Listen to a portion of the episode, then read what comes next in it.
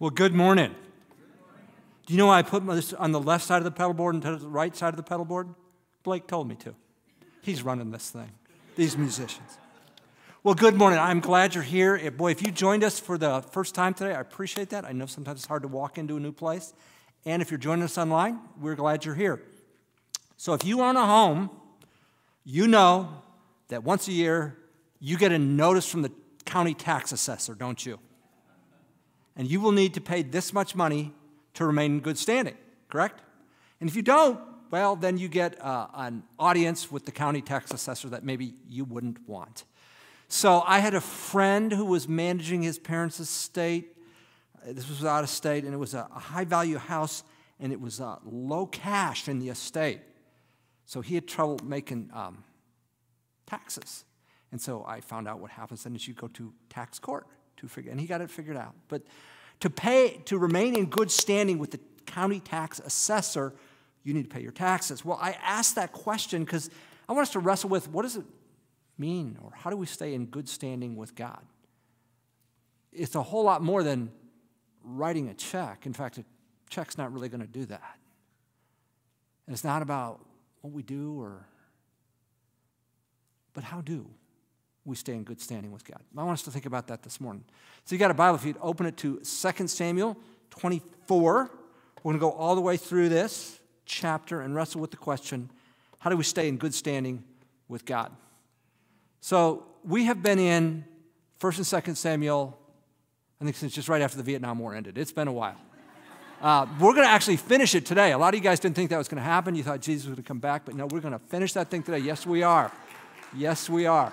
And um, these last, the story of 1st, Samuel is Israel moving from a loose federation of states to a monarchy. Uh, the people wanted a king. They wanted to rely on a king, and God said that's a bad idea, but they kept asking for a king, so he gave him one. His name was Saul, and he didn't do well. So he's out.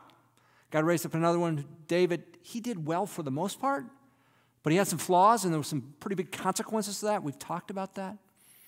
Well, these last four chapters, chapter 21, 22, 23, and 24, are not in chronological order, but the narrator gives us so we get a little bit more insight into David and his leadership and who he was. So, with that being said, let's read verse 1. It says, Now again, the anger of the Lord burned against Israel. Why? We're not sure. And it incited David against them to say, Go number Israel and Judah. So, right away, David's going to commit, do a census which is not the will of God, which is actually um, an evil act, uh, an act not of faith.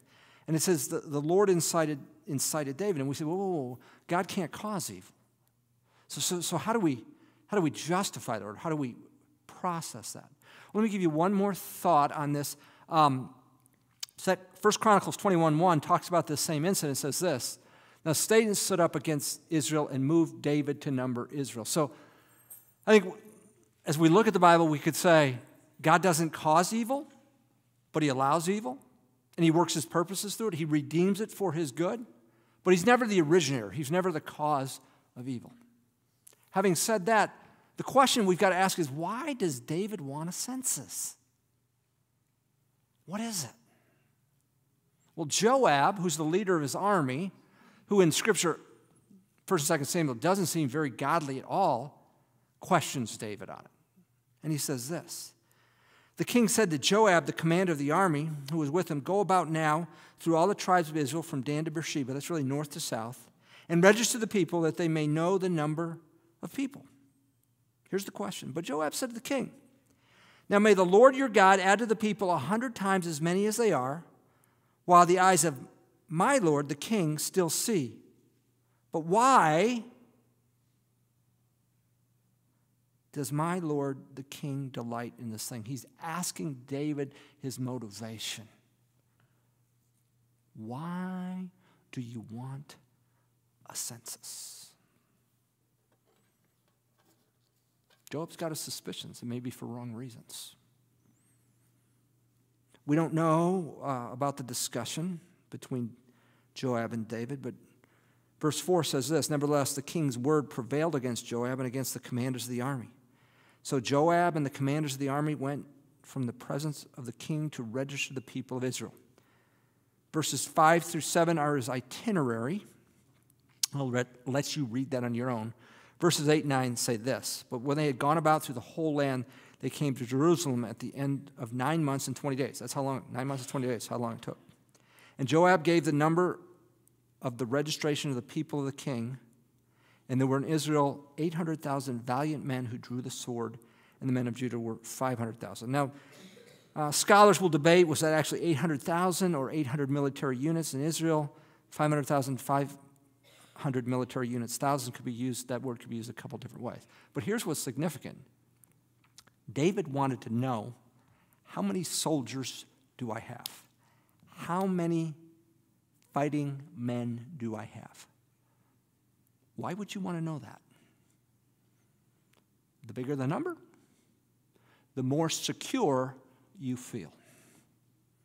This is an issue of security. If my army's big enough,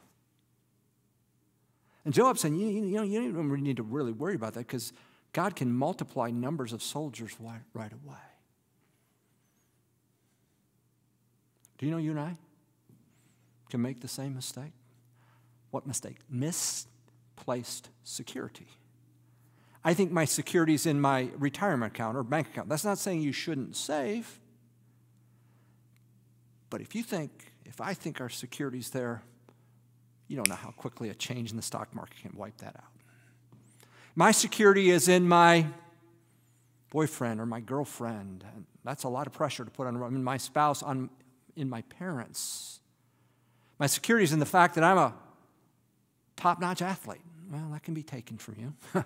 they all retire. I, am really smart. I got this on the whatever ACT. I got that. Misplaced security. Well, in verse 10, David realizes something's wrong. Verse 10 says, Now David's heart troubled him after he had numbered the people. Why? Misplaced security. So David said to the Lord, I have sinned greatly in what I have done, but now, O Lord, please take away the iniquity of your servant, for I have acted very foolishly. Not sure what triggered David's change of heart, why he couldn't listen to Joab before and not take the secure, not take the census but he did. If you've been with us, you have seen David's a flawed king. He's supposedly Israel's best king, but he's a flawed king. We have seen many, many failures. This is just one more. The question I have is why does God put up with him? Why does God stick with David when he is such a mess? I'd say this David's a repentant king. The first king's guy uh, was a guy named Saul, and there were a couple incidents, but in one, uh, God said to the prophet Samuel, Saul, I want you to go, I want you to wipe out the Amalekites, and I want you to take out all the livestock. So the battle happened, and Israel won, and the prophet Samuel showed up, and Saul said, I did everything the Lord said. And Samuel said, Oh, what's that? What's that I hear, that bleating of sheep? The instructions were all the livestock. Oh, oh, Saul says, that, that, was, that was the people who did that. So you're going to blame And he said, Oh, we're going to offer the, the animals for, for sacrifice. Now you're going to rationalize. What makes David different here is he repents. I've done, I've sinned greatly. I'm not arguing, I'm not excusing, I'm not rationalizing, I'm not minimizing, I, I, I'm owning it. God said, I can roll with a guy like that. I can roll with a woman like that. Big sinner, but a big repenter. So, God sends Gad, the prophet, to tell of his response. And so we, we wonder how, how will God respond on this? Verses 11 and 13 When David arose in the morning, the word of the Lord came to the prophet Gad, David's seer, saying, Go and speak to David. Thus the Lord says, I'm offering you three things. Choose for yourself one of them, which I will do to you. So Gad, so Gad came to David and told him and said to him, Here's number one Shall seven years of famine come to you in your land? Two, or will you flee three months before your foes while they pursue you? Or three, or shall there be three days' pestilence in your land? Now consider and see what answer I shall return to him who sent me. Andy, that's not fair. David sinned, and the people are going to suffer. Any one of these three, even if he chooses number two, where he's being chased by his foes, that's going to affect Israel. The leadership's put out. Why do the people have to suffer for David's sin? And after three years of seminary, my answer is I don't know. but I do know citizens suffer for the sins of their leaders. There's a corporate impact of sin. Sin, you sin, I sin, it will affect those around us. And now David's got to live with his sin. I, have given you three options here, David. You got to pick one. What do you think David will do? Verse 14, I think he makes the best decision he's made in this whole passage. Then David said to Gad, I'm in great distress. I'll bet you are. Let us now fall into the hand of the Lord, for his mercies are great. Do not let me fall into the hand of man. David said, I tell you what, I, am not going to pick one. I'm going to throw myself on the mercy of God. I'm going to suggest when you come face to face with your shortcomings, you don't rationalize before, you don't minimize before God. You, you own it and you throw yourself on the mercy of God. One thing I never, ever do, I never demand justice of God. Because you know what justice says about me? I spend an eternity separated from God. When you and I come to the end of our failings, when we come to our shortcomings, let's take a lesson from David and throw ourselves on the mercy of God. So, verse 15 the Lord sent a pestilence upon Israel from the morning until the appointed time, and 70,000 men of the people from Dan to Beersheba died. When the angel stretched out his hand toward Jerusalem to destroy it, the Lord relented from the calamity and said to the angel who destroyed the people, It is enough. Now relax your hand. And the angel of the Lord was by the threshing floor of Araunah the Jebusite. And we'll talk about Araunah the Jebusite in just a minute. Then David spoke to the Lord when he saw an angel who was striking down the people and said, Behold, it is I who have sinned, and it is I who have done wrong. But these people, what have they done? Innocent people are suffering for my sin. That's right, folks, that's how it rolls. You and I sin, our loved ones, innocent people, suffer. Please let your hand be against me and against my father's house. Again, David's calling out for mercy. God, in your mercy, nothing I've earned, I don't have anything to deal. Would you relent? Interesting thing um, 70,000 men of the people from Dan to Beersheba. Again, innocent people suffering. But these are probably soldiers. David, I'm going to take from you what you're counting on so you can know you need to trust in me.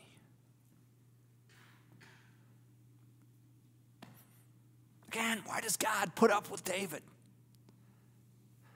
Well, the first time Saul failed, Prophet Samuel said, God stripped the kingdom from your hand. I'm going to have a man after my own heart. And he was talking about David. The heart's where we live life.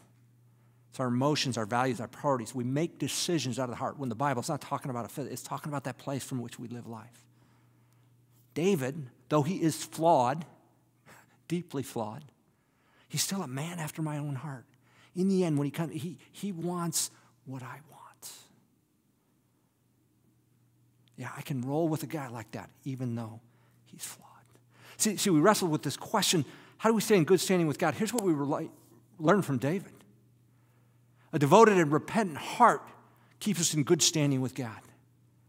A devoted and repentant heart keeps us in good standing with God. So the, the question is when we get confronted with our sinful actions, our sinful thoughts, our sinful words, how do we respond? Do we minimize? That's not a big deal. Yeah, it is. You, you're rebelling against it, it's a big deal. Rationalize, oh, it's their fault. Blame somebody else's fault. Do we try and deal with God? Pay him back. When I was a freshman in college, I went to, if you've been to UNL, what would be the kind of big red welcome is Saturday night classes start on a Monday, and you go through the, the Memorial Student Center, and you're getting coupons or you're getting stuff, and somebody goes, hey, you want to fill out a religious interest survey? Sure. Filled it out, forgot about it because I'm gathering coupons, don't you know? Tuesday, there's a knock on my door. Do you remember filling this out? No, but that's my handwriting. I got involved in a dorm Bible study, and for the next six months, I would hear the gospel every week. The gospel being that Jesus died for my sin and rose again. And, and what I couldn't get past is I couldn't work my way. I, I, I'd been up in a religious system where you pay God back. And if there was one set of verses that tripped me up, it was Ephesians 2, 2 8, 9. For by grace you have been saved through faith. And this, this phrase, this phrase got me. Not as a result of works. Those six words got me. Finally, February my freshman year, I, I just thought, I, I, I've heard this for the hundredth time. I either need to get in, this is the word of God, and I need to follow it, or I just need to stop going. And I made the decision that day. And, and, and what I came to realize is I can't pay God back for my sin. I can't do enough good. I need to throw myself on the mercy of God. Boy, if you've never trusted Christ right, right now, might be the time to do that. That's the gospel message, the good news. You and I have failed. We're like David, we're flawed, deeply flawed. Jesus came and lived the life we're supposed to live in complete submission to the Father.